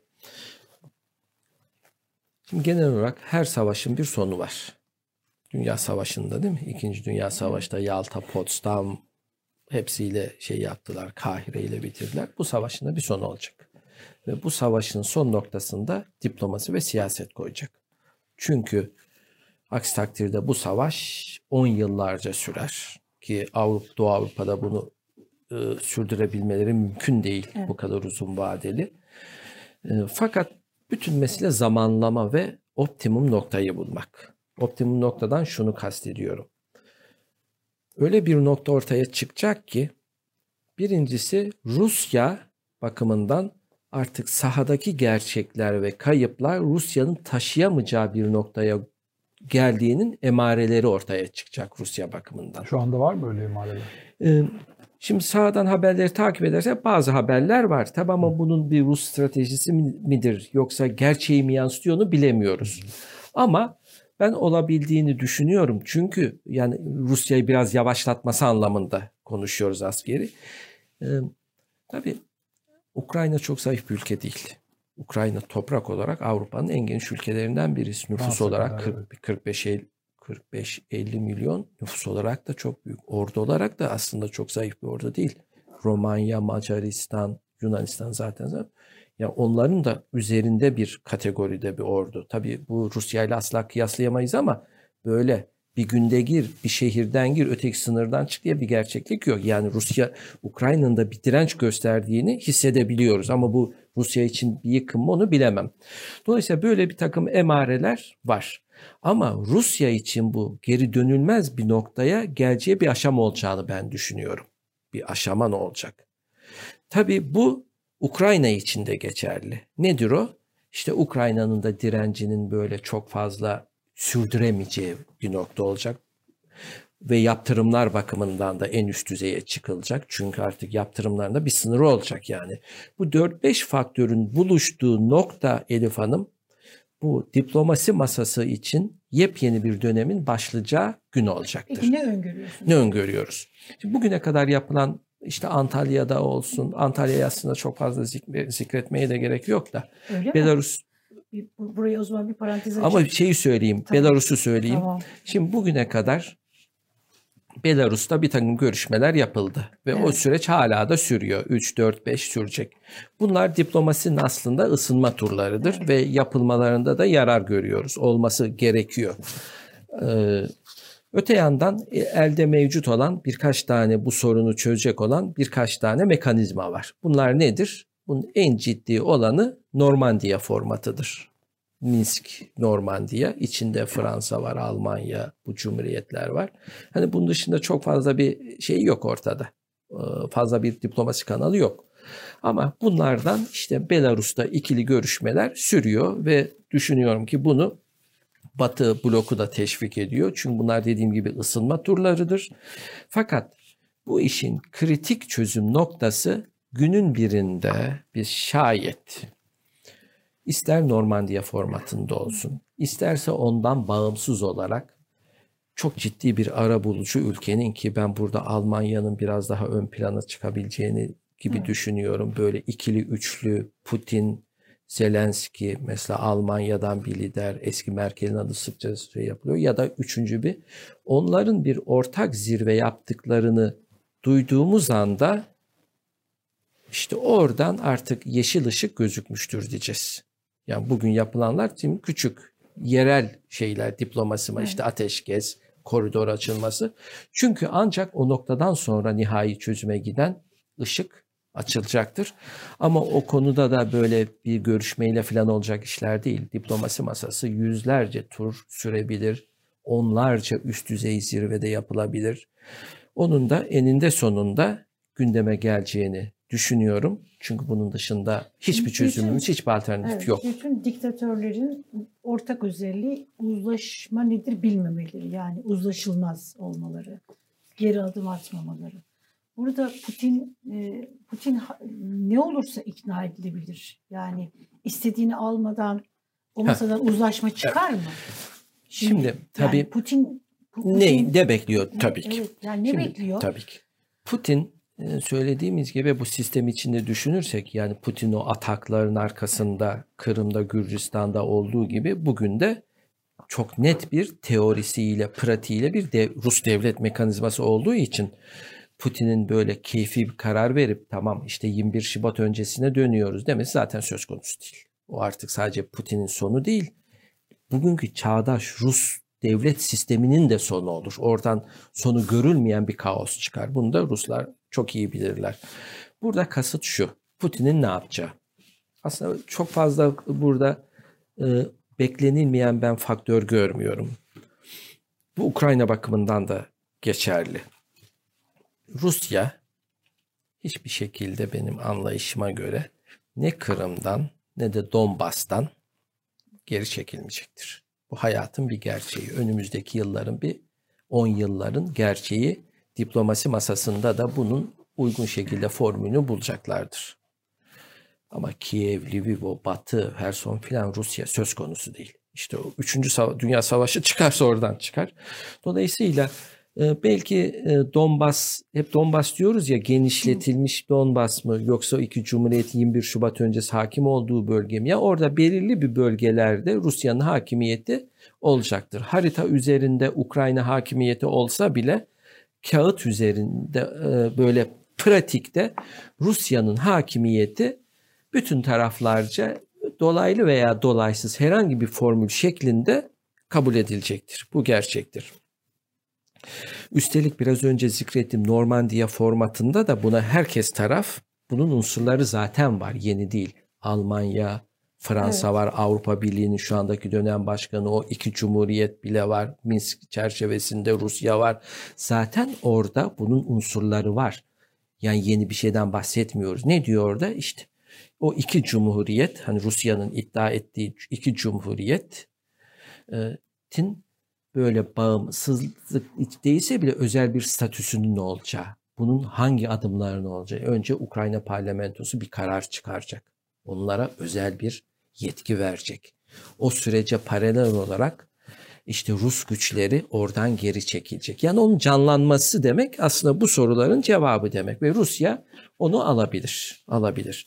Yani Rusça'nın ikinci dili olması, bunları ben çok büyük engeller olarak görmüyorum. Çünkü zaten hayatın pratiğinde bütün Sovyet Cumhuriyetlerinde Rusça ikinci dil. Tabii bütün mesele NATO üyelik konusu, o bir çok özel bir konu. Çok özel ve en çok zorlayacak konu. Süreç sonuçta Putin o müzakere masasına oturulduğunda bazı şeyleri kazanmış olarak masadan çıkacaktır. Aksi takdirde böyle Kiev'e girmeseler bile o uzatılmış savaş ortamı sürer. Peki Putin ve Rusya bu saatten sonra küresel sistemin bir aktörü olmaya devam edebilir mi? Hayır, yani? Hayır. Rusya bakımından sonuçlar, yani bu sıkıntının sonuçlarına bakarsak, hani NATO için bilmem şu Rusya için önemli sonuçları olacaktır bana göre Yıldıray Bey, ama bunun en önemli sonuçlarından birisi Rusya nasıl bir müzakere sonucu çıkarsa çıksın yani o terimi belki kullanmak doğru yanlış bilemiyorum ama uluslararası sistemin haydut aktörleri arasında yerini alacaktır Rusya.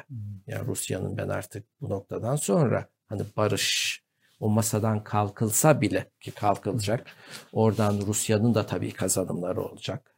Ukrayna Zelenski de kendi rejimini muhtemelen kurtaracak Batı Ukrayna'yı ama herkes için bir sonuçları olacak ama en ağır faturayı ödeyecek kesim aktörlerden birisi Rusya'dır. Bunun nedenlerinden birisi de sizin sorduğunuz soruna verdiğim cevaptır. Çünkü bu noktadan sonra artık ne enerji alanında, ne siyasi anlamda, ne Birleşmiş Milletler Güvenlik Konseyi, zaten orada neredeyse imkan bulsa şu dönemde Elif Hanım Rusya'yı Birleşmiş Milletler'den nasıl atarız gibi senaryolar bile konuşuluyor. Yani gelinen noktaya bakın, olacak iş değil de. Yani dolayısıyla bu noktadan sonra böyle Rusya'nın böyle güvenileri bakıyor. Çünkü sorunuzun başına dediğiniz gibi böyle bu 2014 Kırım'a falan da benzemiyor. 2008 Gürcistan ya da bu Zank diye 200 BM üyesinden birisinin, Ukrayna'nın bir BMGK üyesi olan güvenlik konusu Rusya tarafından işgalidir. Yani bunu ben söylerken Rusya ile ilişkilerimizi göz ardı ediyor değilim. Her zaman ilişkilerimiz var. Olması da gerekiyor. Ama tablo budur ve bunun izahı başka örneklerle de çok zor benzeşme kurmak. Yani Amerika'da ya da diğerleri de başka yerlerde yaptı ya da Rusya'nın Transdinyester macera ama bu apayrı kategoride bir. Bir de Türkiye'nin durumunu konuşalım. Şimdi bugün Hollanda Başbakanı Rutte gelecek evet. Ankara'ya. Geçen hafta Almanya Şansölyesi geldi. Böyle bir Biden'la telefon konuşması oldu. Bu Rusya'nın Ukrayna işgali, Türkiye aslında yaptırımlara da katılmıyor Türkiye. Evet. İşte Rusya'da Putin'i de kaybetmeyeceğiz, Zelenski de dostumuz, ikisi de bizim arkadaşımız diye böyle bir arabuluculuk girişimi de var. Hatta bundan yararlanma çabası da var. Yani bu Batı'nın yaptırımlarından. Fakat bir taraftan da Batı kamuoyunda da Türkiye ile ilgili bir değişim var sanki, değil mi? Yani daha önce çok fazla Batılı lideri Ankara'da görmüyorduk. Çok fazla gelip gitmeye başladılar. Biden'dan telefon geldi, işte tweet atıldı.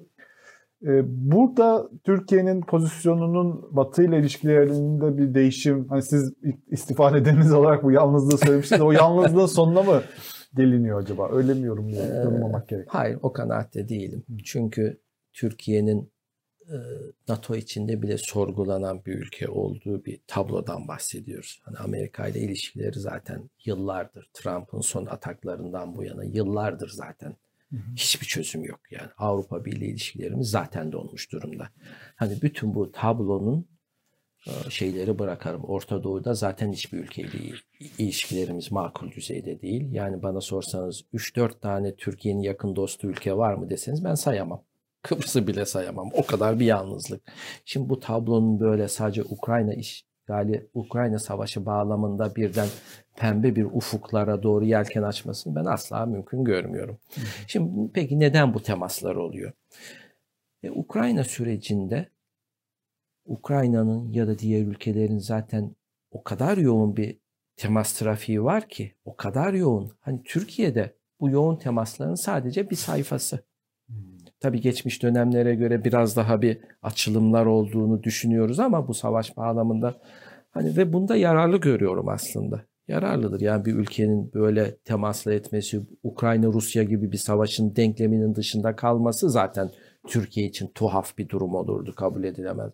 Bunlar önemli temaslardır ama söylediğim gibi Zelenski her gün birçok temas sağlıyor. Kongrelerle konuşuyor. Daha dün ya da bugün İsrail parlamentosuna konuştu. Bir gün önce kongrede, Amerikan kongresinde herkes yapıyor. Hele Fransızla falan neredeyse her gün konuşuyorlar. Hani böyle ben bunu çok fazla abartmıyorum. Yararlı görüyorum ama abartmıyorum ve cevabım da sizin sorunuza böyle o çok köklenmiş Türk dış politikası sorunlarının sadece Ukrayna perspektifinden Türkiye'nin önüne yepyeni mecralar açacağı kanaatinde de ben değilim. Üstelik de o temaslarda neler konuşulduğunu da bilmiyoruz açıkçası. Mesela ne konuşulabilir? Mesela, evet. Yaptırımlarla ilgili şey olabilir mi? Yani mesela, niye katılmıyorsunuz? Tabii. Şimdi bakın hep biz olumlu yönden bakılıyor değil mi basın çevrelerinde? Böyle Türkiye devrede falan ama neler konuşuluyor? Mesela Mitsotakis niye geldi? Geçen hafta değil mi? Ben orada her şeyin yani bunu sadece bir sezi olarak söylüyorum. Bir sezgi olarak. Çünkü 5 yılda Yunanistan'da yaşadığım için. Mesela orada Rus kilisesinin durumu da konuşulmuş olabilir. Ukrayna'daki Rus kilisesiyle Ortodoks kilisesi, Ukrayna kilisesi, Ukrayna kilisesinin bizim İstanbul'daki Ortodoks patriği, o da konuşulmuş olabilir. Yani bunu bildiğimden değil ama ben Yunan Başbakanı olsaydım ki öyle bir Allah korusun olsaydım şu dönem gelip Türkiye ile İstanbul Patrikliği konusunu konuşmak için aslında bir onlar önünde bir takım fırsatlar açtığı gibi bir düşüncem de yani bir sezgim var diyebilirim. Yani İstanbul Patrikliği, Rus Patrikliği arasında bir rekabet var. Tabii daha 2 sene önce ayrıldılar. Kavga, dövüş, büyük olaylar çıktı ve Ukrayna kimliğinin oluşumunda da bu çok önemli bir şey. O kilisenin, Ukrayna kilisesinin Moskova'dan ayrılması bu savaşın Ukrayna bakımından en büyük kazanımlarından biri olacaktır. Çünkü Ukrayna kimliği artık yeni bir şeye giriyor. Dolayısıyla onu da konuşmuş olabilirler. Ve sizin sorunuza gelelim. Şimdi burada herkes konuşuyor ama şunlar da sormuş olabilirler. Hani tamam güzel siz Antalya'da şurada burada bunları yapıyorsunuz ama sonuçta da Türkiye olarak bir aidiyetiniz var. Değil mi? Nedir o aidiyet? NATO. İster beğenin ister beğenmeyin.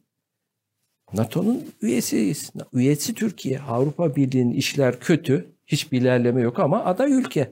Avrupa Konseyi'nden belki ihlal sürecindeyiz. O da ayrı bir kategori.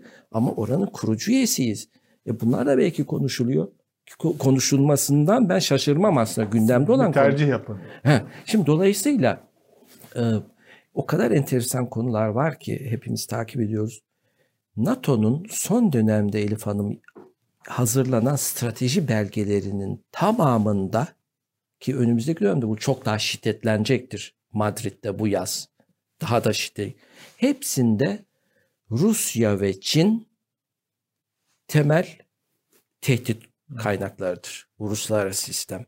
Ve o maddeler içinde, o strateji belgelerinde bunlar çok önemli belgeler. Çünkü o strateji belgeleri sahaya yansıdığında milyarlarca dolarlık askeri bütçeleri etkiliyor, her şeyi etkiliyor. Onun strateji belgelerinden bahsediyoruz.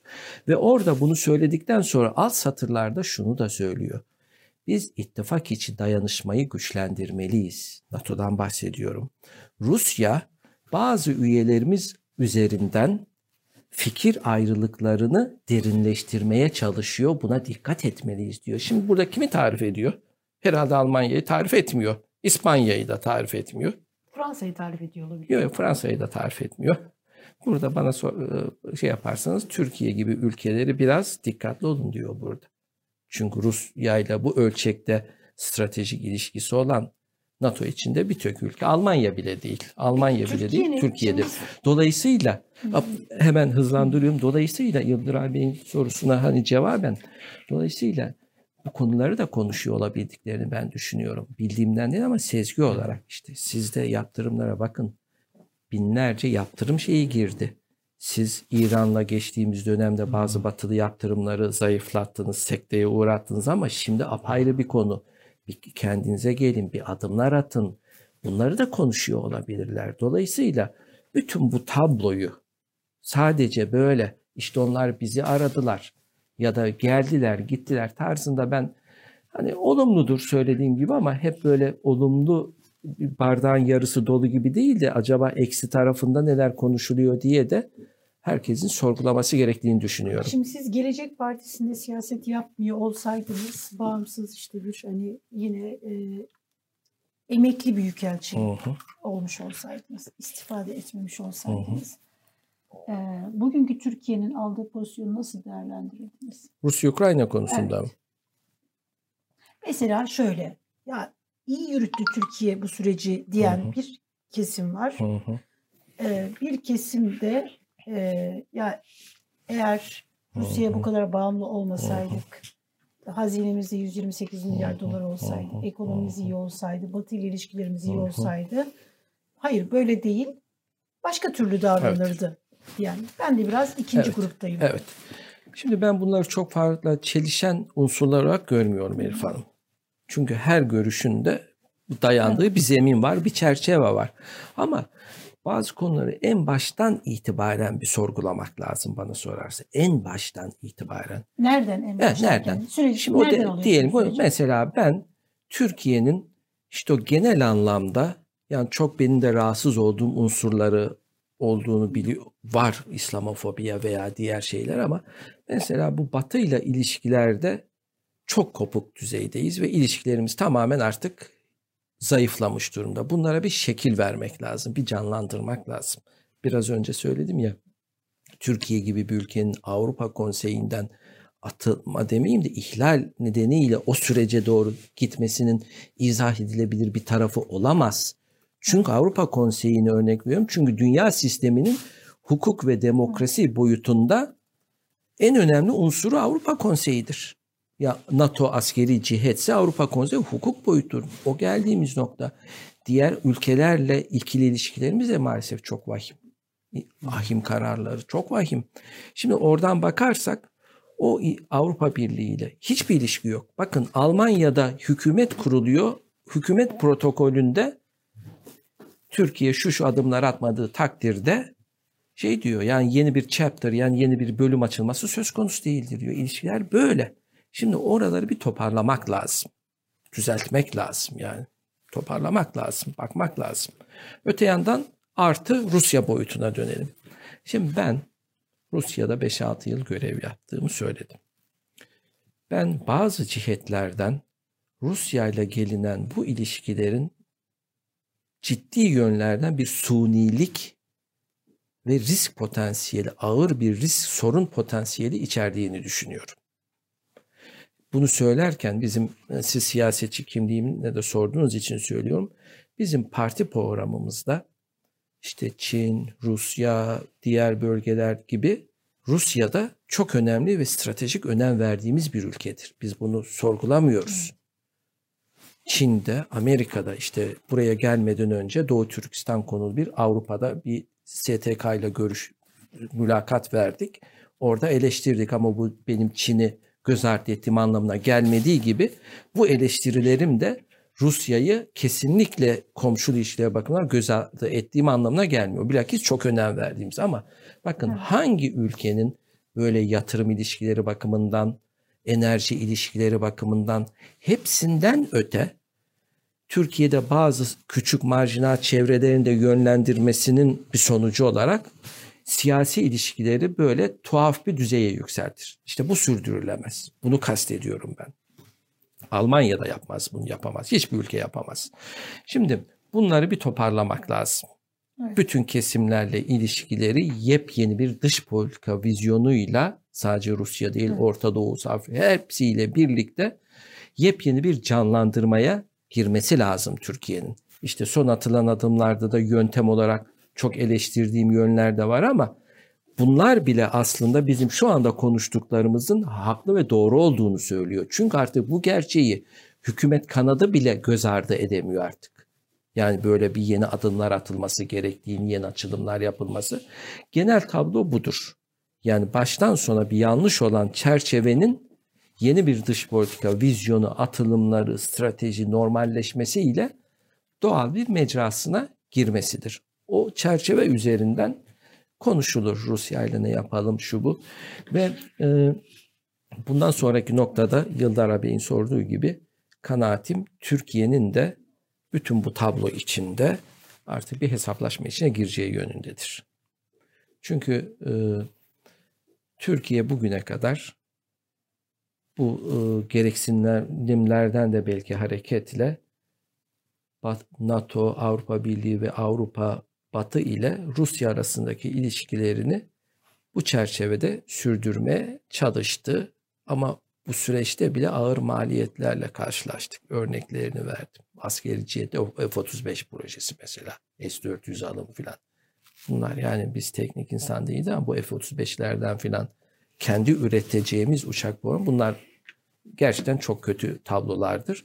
Şimdi böyle bir durum varken artık yeni bir yapılanmanın, yeni bir bakış açısının gerekli olduğunu düşünüyorum. Bu S-400'ler ne olacak şimdi? Ukrayna'ya gönderilsin diyenler var Amerika'da. Şimdi evet, tabii siz de basın mensubusunuz. Sizin nasıl yorumlarınız olduğunu bu konuda bilemiyorum ama ben sadece kendimle ilgileniyorum. Tamamen hikaye. Tamamen fantazi dünyasında yüzmek yani. Kusura bakmayın, sizlerin yorumlarınız nasıl oldu, onu bir challenge ediyor muyum bilemiyorum ama ya da başka basınların. Hiçbir şey yorum yapmamıştık. Yapma peki. S-400 gibi bir olayın, bir kavramın şu anda savaşın içinde olan bir başka ülkeye gönderilmesini önermek değil, zihinden geçilmek bile Türkiye'yi bu savaşın, kaosun içine sokmanın en açık ifadesinden başka bir anlam taşımaz. Bugün bakın, milli savunma hangi parti iktidarda olursa olsun Elif Hanım bizim en büyük değerimizdir. Ekonomiden de, ticaretten de. Çünkü o yüzlerce yıllık bir birikimi tanımlar milli savunma. Çünkü bugün milli savunmanın geldiği şey sadece 5-10 yıl falan değil. Rahmetli Özal döneminde de, merhum Menderes, Atatürk döneminden beri çekirdek gelişiyor. Ama bunda da dikkat etmemiz gerekir. Ama bunu niye söylüyorum? Mesela bu dönemde Türkiye kaynaklı bazı askeri malzemelerin, dronlar filan Ukrayna'da olması sadece Rusya tarafından değil, birçok başka aktörler tarafından da hem sorgulanıyor, sorgulanmakla kalmıyor. Türkiye'yi de adeta bu sürece sokmak kadar itilmesi için de Türkiye'nin bu konuda bir vesile olarak da kullanılmaya çalışıyor. Dolayısıyla bu konularda dikkat etmek lazım. S-400'ler nereye gideceğini ben size söyleyeyim. Çöpe. O kadar para verdik. İşte onu da hükümete soracağız tabii. Şimdi bu şeylere girmemiz çok uzun. Niye Patriotlar yoktu? Niye Çin füzesi yoktu? Niye S-400'ler nasıl devreye girdi? Siz o zaman görevliydiniz de değil mi? Moskova'da bunun görüşmeleri başlamış mıydı siz o zaman? En azından Moskova Büyükelçiliği'nden üzerinden yürümüyordu diyeyim yani. Nasıl oldu da Vladimir Putin ilk ihalede mesela 10 milyar dolar olan paketi ikinci ihalede tek talimatla 2,5 milyara falan indirdi. Bunları hep düşünmek lazım. Bunları hatırlamak lazım. Ben hep bunları biraz önce söylediğim gibi Rusya'nın genel NATO stratejisine ya da Batı stratejisindeki o unsur çok önemlidir. Böyle NATO üyeleri arasında böyle bu malzeme, silahlanma konusundaki tefrikaları derinleştirme gibi bir stratejisinin ben etkin olduğunu düşünüyorum. Biz gerekirse halk olarak aramızda para da toplayacağız, onları çöpe göndereceğiz. Çünkü ben burada bir asker uzman değilim. Ama F-35 projesiyle ilgili... Çöpe attığınızda Rusya ile ilişkiler ne olacak? İşte bunu bir paket halinde düşünüyoruz. Biraz önce ne dedik? Batı, Rusya ile ilişkilerin daha normalleşmesi, ama hep altını çiziyorum. Burada ben Rusya ile ilişkileri kesin göz ardı etmediğim gibi birçok Avrupa ya da başka ülkenin de çok daha önünde gördüğümü de hani bir kez daha söylemeliyim. Ama niye böyle bir karar verildi? Türkiye'nin hava savunma sistemi almasında büyük yarar var. Ama S-400'lere yönelik eleştirileri arasında şunlar da var. Mesela hiçbir teknoloji değişiminin olmaması. Türkiye bakımından Patriot bu yüzden alınmıyordu. Tabii. Alınmıyordu. Bu şekilde kaldı. F-35'ler bunun bir maliyeti ise orada da şunu söylemek lazım. Biz orada Mercedes Tabii orada da bunlar ayrı bir tartışma konusu ama F-35 sistemleri aslında bir Mercedes üretiminin ortak üreticisi olmaktır. Yani pahalıydı, daha ucuz, onları bilemiyorum. Onlar ayrı konular. Ama Türkiye'nin eninde sonunda böyle bir yeni yapılanmaya gideceğini ben hissedebiliyorum. Bu Rusya ile ilişkilerimizi asla ve kata topyekün kesmeyeceği gibi, zaten bu da yanlış olur. Bu ayrı bir aşırılık olur. Ama biraz daha o ait olduğu kampların genel şemsiyesi altına Türkiye'nin gireceğini bu tablo sonucunda, hani bugünkü savaş sonucunda hissedebiliyorum. Ama Türk dış politikası buna hazır mı değil mi? O da apayrı bir şey. O da apayrı bir tartışma. Benim şahsen ondan umudum yok. O da apayrı bir tartışma. Her şeyden önce böyle dış politika gibi konuları, biraz önce vurguladığım savunma gibi dış politika konuları böyle popülizmden uzak tutmak lazım. böyle halkın önünde mitinglerde konuşmak filanlarda bir araç haline getirmekten kaçınmak lazım. 10 büyükelçiyle 5 ay önce bir sorun varsa gidip bununla ilgili Eskişehir mitinginde konuşmalar yapmanın çok fazla yarar getirdiğini ben düşünmüyorum. Böyle bir tablo içinde dış politikamızın şu haliyle yepyeni bir yapılanmayı gerçekleştirebileceği kanaatinde de maalesef değilim. Keşke öyle olsaydı. Programımızın sonuna geldik. O kadar çok aslında böyle birazcık şu şeyi de konuşsaydık diye düşünüyordum. Büyükelçilikle bir program daha yapalım. İnşallah. Kitaba bakarız biz. Ondan sonra konuşuruz. Kitabı da okumuş oluruz bu arada, kitabınızı da. İzleyicilerimize tekrar gösterelim. Ama izleyicilerimizden şey var, bunu sormak istiyorum. Şu yurt dışından yurt içine dönseniz bu kadar işte dış politik konuşmasanız denmiş.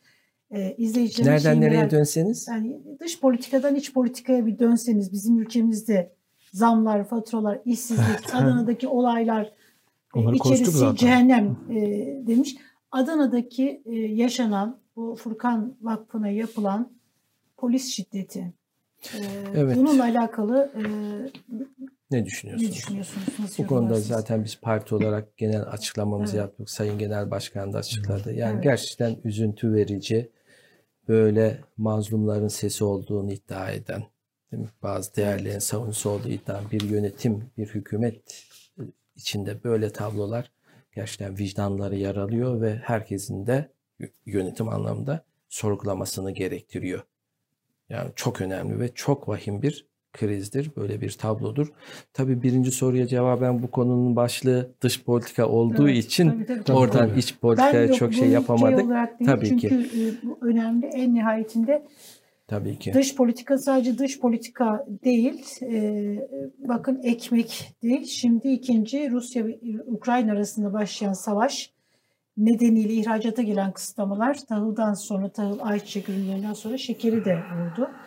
Şimdi şeker ihracatının yasaklanmasının ardından şeker fiyatları 2 katına fazlaya yükseldi. Dolayısıyla sevgili izleyiciler, dış politika Ukrayna sadece Ukrayna değil, Rusya sadece Rusya değil.